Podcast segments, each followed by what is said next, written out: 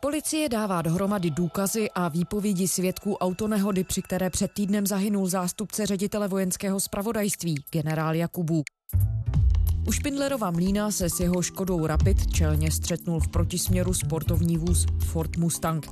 Jeho řidič, který podle svědků jel rychleji, než bylo v úseku povoleno, utrpěl lehké zranění. Havárie znovu otevřela otázky ohledně bezpečnosti na českých silnicích. Proč je pro mnohé zdejší řidiče přijatelné porušovat pravidla? A jak čelit bezohlednosti a agresivitě na silnicích? Je pondělí 30. září, tady Lenka Kabrhelová a Vinohradská 12, spravodajský podcast Českého rozhlasu. Kolik vás tady je? Já jsem tam byl taky. Kolik je v těch autech? Položo, položo. Policisté mají další svědky tragické dopravní nehody u Špindlerova mlína. V sobotu se tam řidič sportovního Mustangu v pravotočivé zatáčce v protisměru čelně střetl s Rapidem. V něm zemřel jeden ze zástupců ředitele vojenského spravodajství, brigádní generál Milan Jakubů. Jeho spolujezdkyně je stále v péči lékařů, její stav je ale stabilizovaný. 30-letý řidič a 12-leté dítě z Mustangu skončili s lehkými zraněními v nemocnici. Firma, které auto patřilo, na Facebooku napsala, že ho řidiči půjčila na víkendový sraz Mustangu. K nehodě ale podle ní došlo mimo program setkání. Každá taková tragická smrtelná nehoda je velkým neštěstím. Bohužel v tuto chvíli nejsou zatím žádné závěry. Pokud vím, tak teď jsou zadané vlastně znalecké posudky a budeme čekat na to, až ty znalecké posudky budou uveřejněny nebo pokud budou uveřejněny. Pavel Řezáč je dopravní psycholog z Centra dopravního výzkumu. Bohužel takovéto nehody se stávají velmi často. V loňském roce na českých silnicích bylo usmrceno přes 560 lidí, takže bohužel se nejedná o nějakou výjimku. Za celé prázdniny zemřelo na českých silnicích 128 lidí. Podle pověřeného ředitele služby dopravní policie Jiřího Zlého přitom klesl počet zraněných i nehod. I tak se Česku nedaří naplňovat národní strategii, podle které by počet mrtvých na silnicích měl klesnout na úroveň Evropské unie. Nejvíce lidí o prázdninách přišlo přišlo o život při nehodách, kdy řidič kvůli nezvládnutí vozidla přejel do protisměru. Nejčastěji se pak nehody stávaly, protože se řidič plně nevěnoval řízení, například tedy používal mobilní telefon.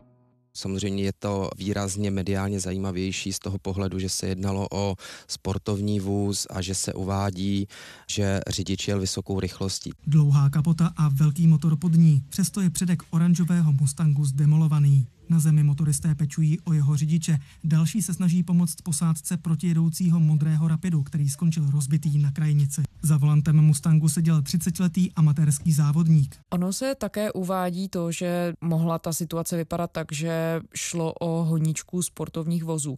Obecně, když tedy se podíváme na situaci na silnicích, případy honíček jsou častým jevem? Já si nemyslím, že jsou vyloženě častým jevem takové to nějaké organizované honičky nebo organizované závody. To je spíš z nějakých amerických filmů. Na druhé straně samozřejmě se setkáváme s tím, že čeští řidiči častokrát překračují rychlost, ale neřekl bych, že takhle organizovaně v nějaké skupině s tím, že vlastně se snaží nějak předhánět jeden druhého. Jo. Samozřejmě, že prostě to překračování rychlosti je jeden z častých důvodů těžkých dopravních nehod. V tomto spotu si povíme něco málo o rychlosti a brzdné dráze. A už se nám tu pomalu rýsuje poslední model super závodáku, řízený s špičkovým pilotem. A co ty? Máš v žilách závodnickou krev? Hledáš za volantem adrenalín? Chceš být vždycky první? Chceš si zamachrovat? A nebo tě snad už přestal život bavit? Mladík za volantem chtěl podle svědků předjíždět. Auto se prý po silnici řítilo ve velké rychlosti. Možná i kvůli tomu mladý řidič ztratil kontrolu nad vozem a narazil do stromu. Následky jsou fatální. On a jeho spolujezdkyně náraz do stromu nepřežili. Tragická dopravní nehoda se stala jen pár kilometrů před železnou rudou. Jak můžete vidět kolem mě, tak silnice se tady celá leskne. Jsou tady 4 stupně nad nulou a drobně mrholí. Právě počasí nepřizpůsobil podle policistů 660-letý cizinec svoji jízdu a v zatáčce vyjel do protisměru, kde se čelně srazil s protijedoucím autem. My jste zmiňoval, že loni na silnicích tady v České republice zemřelo přes 560 lidí. Vymyká se ta situace nějak výrazně evropskému průměru? Vymyká se spíš v jiných ohledech, vymyká se zejména v oblasti nedodržování nějakých konkrétních vlastně předpisů. Typicky je to rychlost, typicky je to konzumace alkoholu. V těchto situacích po stránce úmrtí na silnicích se dostáváme v Evropě poměrně na špici vzhledem k počtu najetých kilometrů, takže to je nějaké měřítko, podle kterého můžeme srovnávat a tam nezaujímáme nějakou lichotivou příčku. No ona to překračování rychlosti a ostatně konzumace alkoholu, to velkou měrou určitě se odvíjí i od, nechci říct soucitu s druhými řidiči, ale od ohledu plnosti. Řada řidičů si stěžuje na narůstající agresivitu, na bezohlednost na silnicích. Když se podíváte na vaše data z Centra dopravního výzkumu, podporují tenhle dojem? Bohužel podporují. Často se setkáváme s tím, že i když pracujeme s řidiči, tak častokrát ti řidiči si neuvědomují možné důsledky vlastně svého chování na těch silnicích. To je právě to, co jste mluvila o té empatii, o tom soucitu.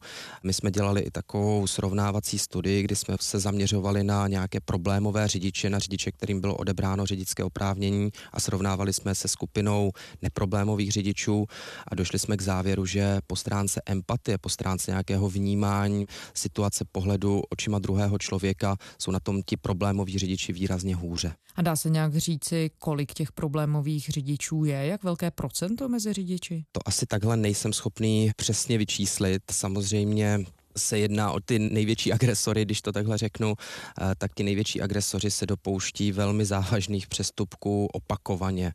To procento těch největších problémových účastníků je někde kolem jednoho procenta z celkové populace řidičů.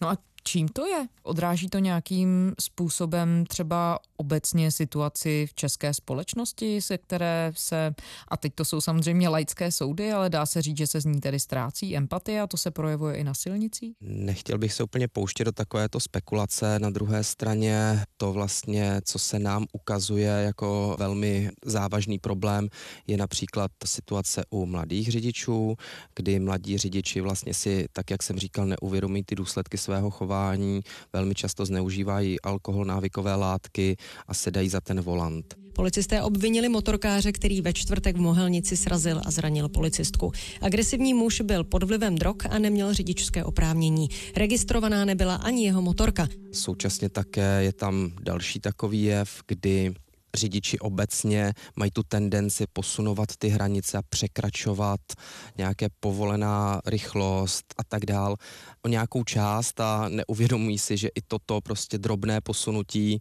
může mít za následek velmi fatální dopravní nehodu. Chování na silnicích souvisí do velké míry jistě se schopností zvládat stres. Mají s tím čeští řidiči problém? Z mého pohledu je to hodně ovlivněné i tím, že čeští řidiči velmi problematicky plánují. V současné době, kdy narůstá hustota provozu, řada úseků je rekonstruovaných. Zelená vlna. Známe lepší cestu. Omezení na D1. Na dálnici D1 pozor mezi 93. a 92. kilometrem u sjezdu do Humpolce. Je tam zúžená vozovka do jednoho jízdního pruhu v obou směrech kvůli opravě mostu. A policisté aktuálně na desítky minut uzavřeli směr Praha. Na dálnici D1 z Prahy do Brna je teď největší zdržení právě u Brna. Kolona začíná na 177 kilometru a pomalu jede až na konec omezení na 194. kilometr. Zdržení se stále pohybuje okolo dvou hodin. Jdu po tom objezdu kvůli výměně mostu a před obcí Kalhov, což je asi 5 kilometrů před větrní Jeníkovem, se na tom objezdu posunuje mírně unavený chodec. Zelená vlna. Známe lepší cestu. Ti řidiči, když se dostávají do nějakého časového presu, tak se to poté může projevit v té agresivitě. Z mého pohledu, když vidím, co se děje na silnici, kdy řidiči stojí v nějakých kolonách například a poté vlastně ta kolona se uvolní a můžou se rozjet, tak se rozjedou a snaží se dohnat ten čas, který strávili v těch kolonách, což prostě může mít samozřejmě za následek potom dopravní nehodu, snížení pozornosti a tak. Výjíždím z ulice Rostelská v Praze a mým cílem jsou zhruba 7 kilometrů vzdálené Vinohrady. Jeďte na jeho východ Na Nuselském mostě ale nabírám spoždění kvůli tvořící se koloně aut. Podle analytické společnosti Inrex je právě Praha z českých měst vůbec nejucpanější. Řidiči si průměrně v kolonách postojí dohromady jeden den v roce. A vy jste se třeba zabývali tím, jaký má ten řidič vztah k tomu svému autu. To mě teď tak napadlo, protože jak si je to jednodušší vybíjet si agresivitu na silnici, když okolo sebe mám tu plechovou kastli, notabene, když mám okolo sebe tedy auto, ve kterém přežiju prakticky cokoliv? No, pozor na to, přežiju prakticky No, cokoliv. Samozřejmě, že, i v těch, nadsadila, ale- že i v těch drahých autech bohužel prostě dochází k těm smrtelným nehodám, ale samozřejmě, že ten prostor toho vozidla umožňuje tomu řidiči to, že je tam odosobněn, jak si může vnímat to, že teď jsem tady sám a teď vlastně mohu se projevit, mohu projevit tu svoji agresivitu a tak dále. Setkáváme se hodně s tím, že ti řidiči se pasují do role nějakých školitelů na silnicích, to znamená, že vlastně ostatní řidiče takzvaně učí, jak by se na těch silnicích měli chovat, ať už pomocí dálkových světel, ať už pomocí klaxonu, to je velmi častý jev také. Prosinec 2016, dálnice u Mladé Boleslavy. Martin Kostner ve stříbrném BMW nejprve zprava podjel řidiče Oktávie. Dostal se před něj a v levém pruhu ho donutil zastavit. Tři další šoféři se strážce vyhnuli, čtvrtý to už nedokázal. Ve zdemolovaném autě zemřelo novorozeně, rodiče utrpěli vážná zranění. My se setkáváme například i s tím, že někteří řidiči, kteří takhle přišli o řidičské oprávnění, takže nám popisují situace, kdy vystupovali z auta a šli přímo takzvaně vyučit vlastně druhého řidiče, takže ho vytahovali z auta a podobně. Až takhle to došlo Až daleko? takhle to došlo, ano. Ten řidič prostě toho druhého vytáhnul z auta a začal ho usměrňovat v jeho chování. Poté se vrátil do toho auta, předjel toho druhého řidiče. A to jsou takové případy, které často slycháme právě v rámci programů pro řidiče, které vlastně realizujeme pro řidiče, kteří přišli o řidičské oprávnění v rámci těch rehabilitačních programů. Jsem malinká policie Praha, prosím. Prosím vás, mě tady na dálnici teďka vybržďoval nějaký řidič, projížděl to tady odstavným pruhem, pak si tam Hmm. začal spát, začal na všechny trouby, pak samozřejmě jako začal vybržďovat a takovýhle vtípky jako no. Jaký problémy? Že tam jdou? Volal jsem na vás policajty. To je dobře, idiote. No, neměly by být takové programy povinné? Neuvažuje se o tom? Z mého pohledu samozřejmě měli. V současné době my vlastně pracujeme na novelizaci zákona 361 o provozu na pozemních komunikacích tak, aby tyto programy byly povinné pro všechny řidiče, kteří žádají o navrácení řidičského oprávnění na základě toho takzvaného vybudování a samozřejmě uvažujeme i o řidičích, kteří z rozhodnutí soudu jim bylo pozastaveno vlastně oprávnění k řízení motorového vozidla. Česko je jedna z posledních evropských zemí, která ještě nemá povinné rehabilitační programy pro řidiče.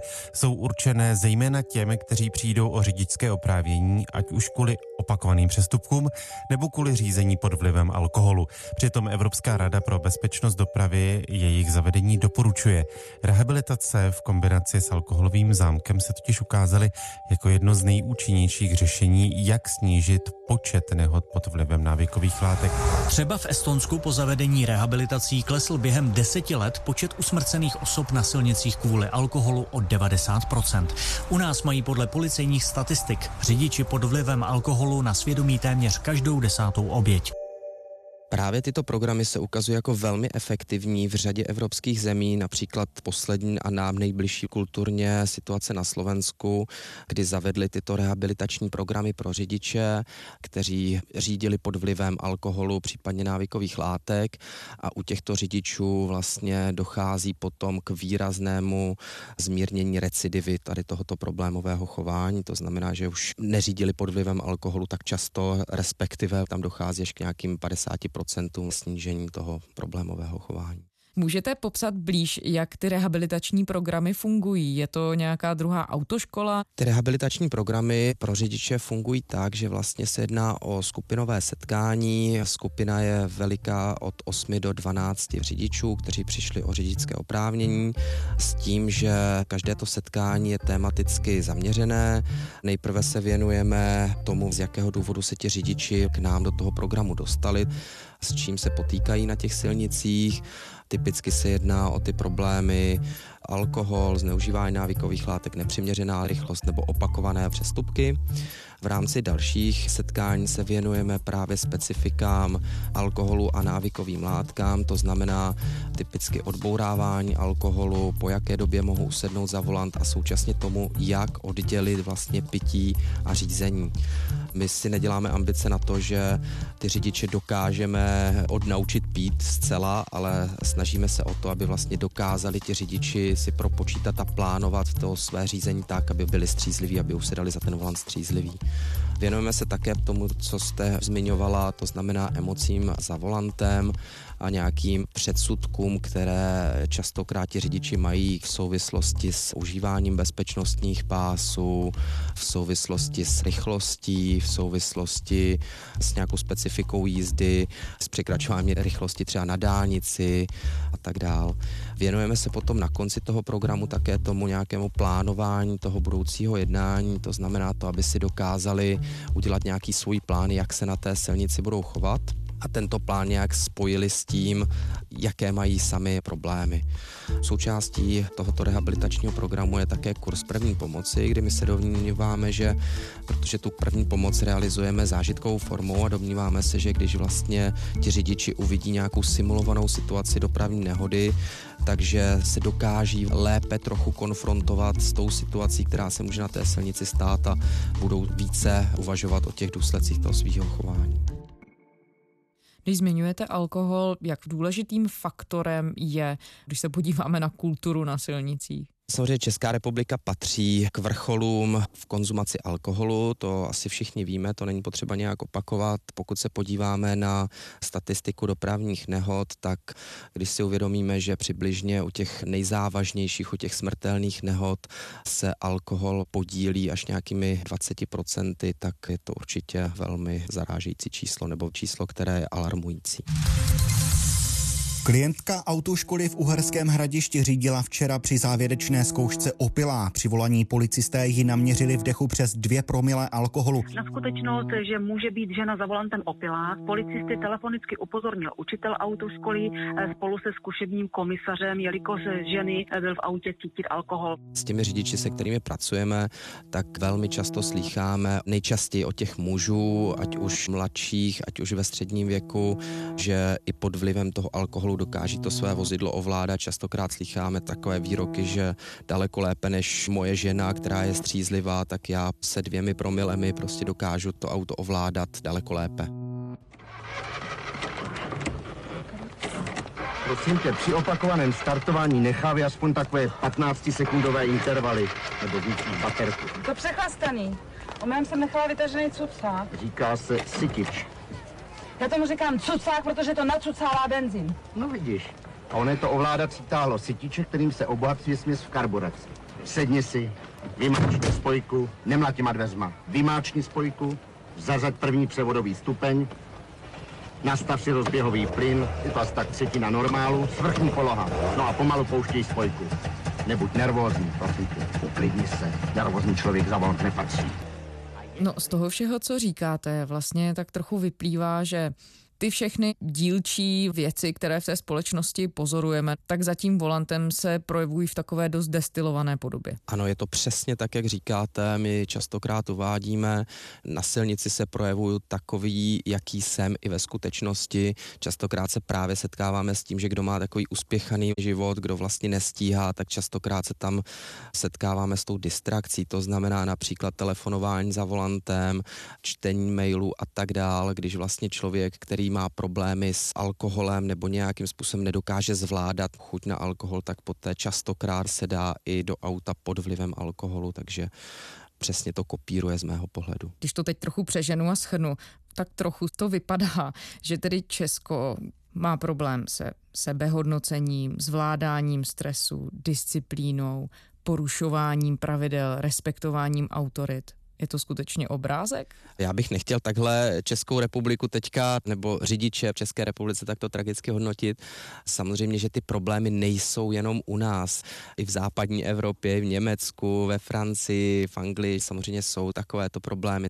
Například v Kanadě, kde legalizovali THC, tak teď se potýkají s problémem řízení pod vlivem marihuany. The number of pot impaired drivers involved in fatal crashes has risen sharply. Every... The simple fact is, is that cannabis impairs your ability to operate a motor vehicle safely. U nás ty tři nejvýznamnější problémy jsou ta rychlost, alkohol a návykové látky a ta distrakce, to znamená nevěnování se řízení, nejčastěji mobilní telefon či jiné nějaké záznamové zařízení, DVDčka, sledování, čtení novin v extrémních případech a tak dále. No a teď k těm řešením. Když jsme mluvili o tom, že by jistou částí odpovědi mohly být ty rehabilitační programy pro řidiče, tak existuje také nějaká prevence, která by se ukázala i třeba zkušenostmi ze světa jako účinná? Tak vlastně začít s nějakou dopravní výchovou už od škol, školek, čemuž se taky věnujeme.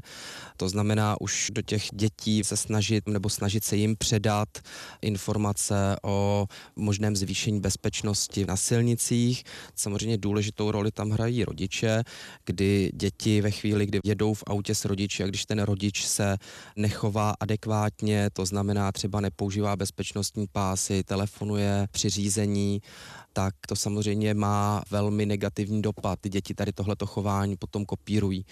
A další nějakou část, kterou já vnímám, je autoškolství, kdy kvalita autoškol je velmi rozdílná. Některé autoškoly se věnují těm svým žákům, velmi pečlivě se je snaží připravit předávají jim i zkušenosti, rizika, která mohou nastat a na druhé straně absolventi některých odlišných autoškol, kdy tam je to spíše takový průtokový ohřívač nebo továrna na peníze, tak tam samozřejmě nepřichází ti absolventi do toho provozu tak připravení jak by měli. Čistě z hlediska síly určitě je na místě mluvit o řidičích automobilů. Nakolik se ale problém třeba s disciplínou nebo vůbec respektováním pravidel silničního provozu týká třeba cyklistů, lidí na koloběžkách, chodců, prostě všech dalších účastníků dopravního provozu. Tady tyhle ty odlišné módy dopravy, tak jak jste zmiňovala koloběžky, to je vlastně trend současné doby. U těch koloběžek se hodně setkáváme typicky s tím, že si neuvědomují ti řidiči koloběžek, že i ta koloběžka může dosahovat velmi vysokých rychlostí. Častokrát nepoužívají ochranné pomůcky, ochranné přilby, nepoužívají retroreflexní pomůcky, pásky a tak dále, takže častokrát nejsou dobře vidět což může být v tom provozu velký problém. Záchranáři potvrzují nárůst počtu zásahů u koloběžek a tím jsou myšleny všechny, včetně elektrokoloběžek. Za celý minulý rok jich bylo 25, za letošek už 55. A co vy byste tedy doporučil jako hlavní lék? To je těžko doporučit, aby jsme si vlastně nějak všichni zkusili uvědomit, že v tom druhém autě sedí lidi, kteří mají své nejbližší kolem sebe a ve chvíli, kdy svým chováním omezím nebo ohrozím toho druhého člověka, tak způsobím velkou újmu těm jeho lidem. To znamená přemýšlet o těch důsledcích toho svého jednání. Pavel Řezáč, dopravní psycholog z Centra dopravního výzkumu a také z Brněnské Masarykovy univerzity. Děkujeme moc krát. Děkuji taky, nashledanou. Z pondělní Vinohradské 12 je to vše. Nezapomeňte, že už dnes odpoledne od 17 hodin za námi můžete přijít do kasáren Karlín v Praze, kde je dnes podcastový den Českého rozhlasu. My budeme natáčet živě, naším hostem bude youtuber Kovy a do debaty s ním se budete moct zapojit i vy. Najdete nás kdykoliv na iRozhlas.cz, v podcastových aplikacích a můžete nám psát na adresu vinohradská12 zavináč rozhlas.cz. Těšíme se na viděnou a v podcastu zase zítra.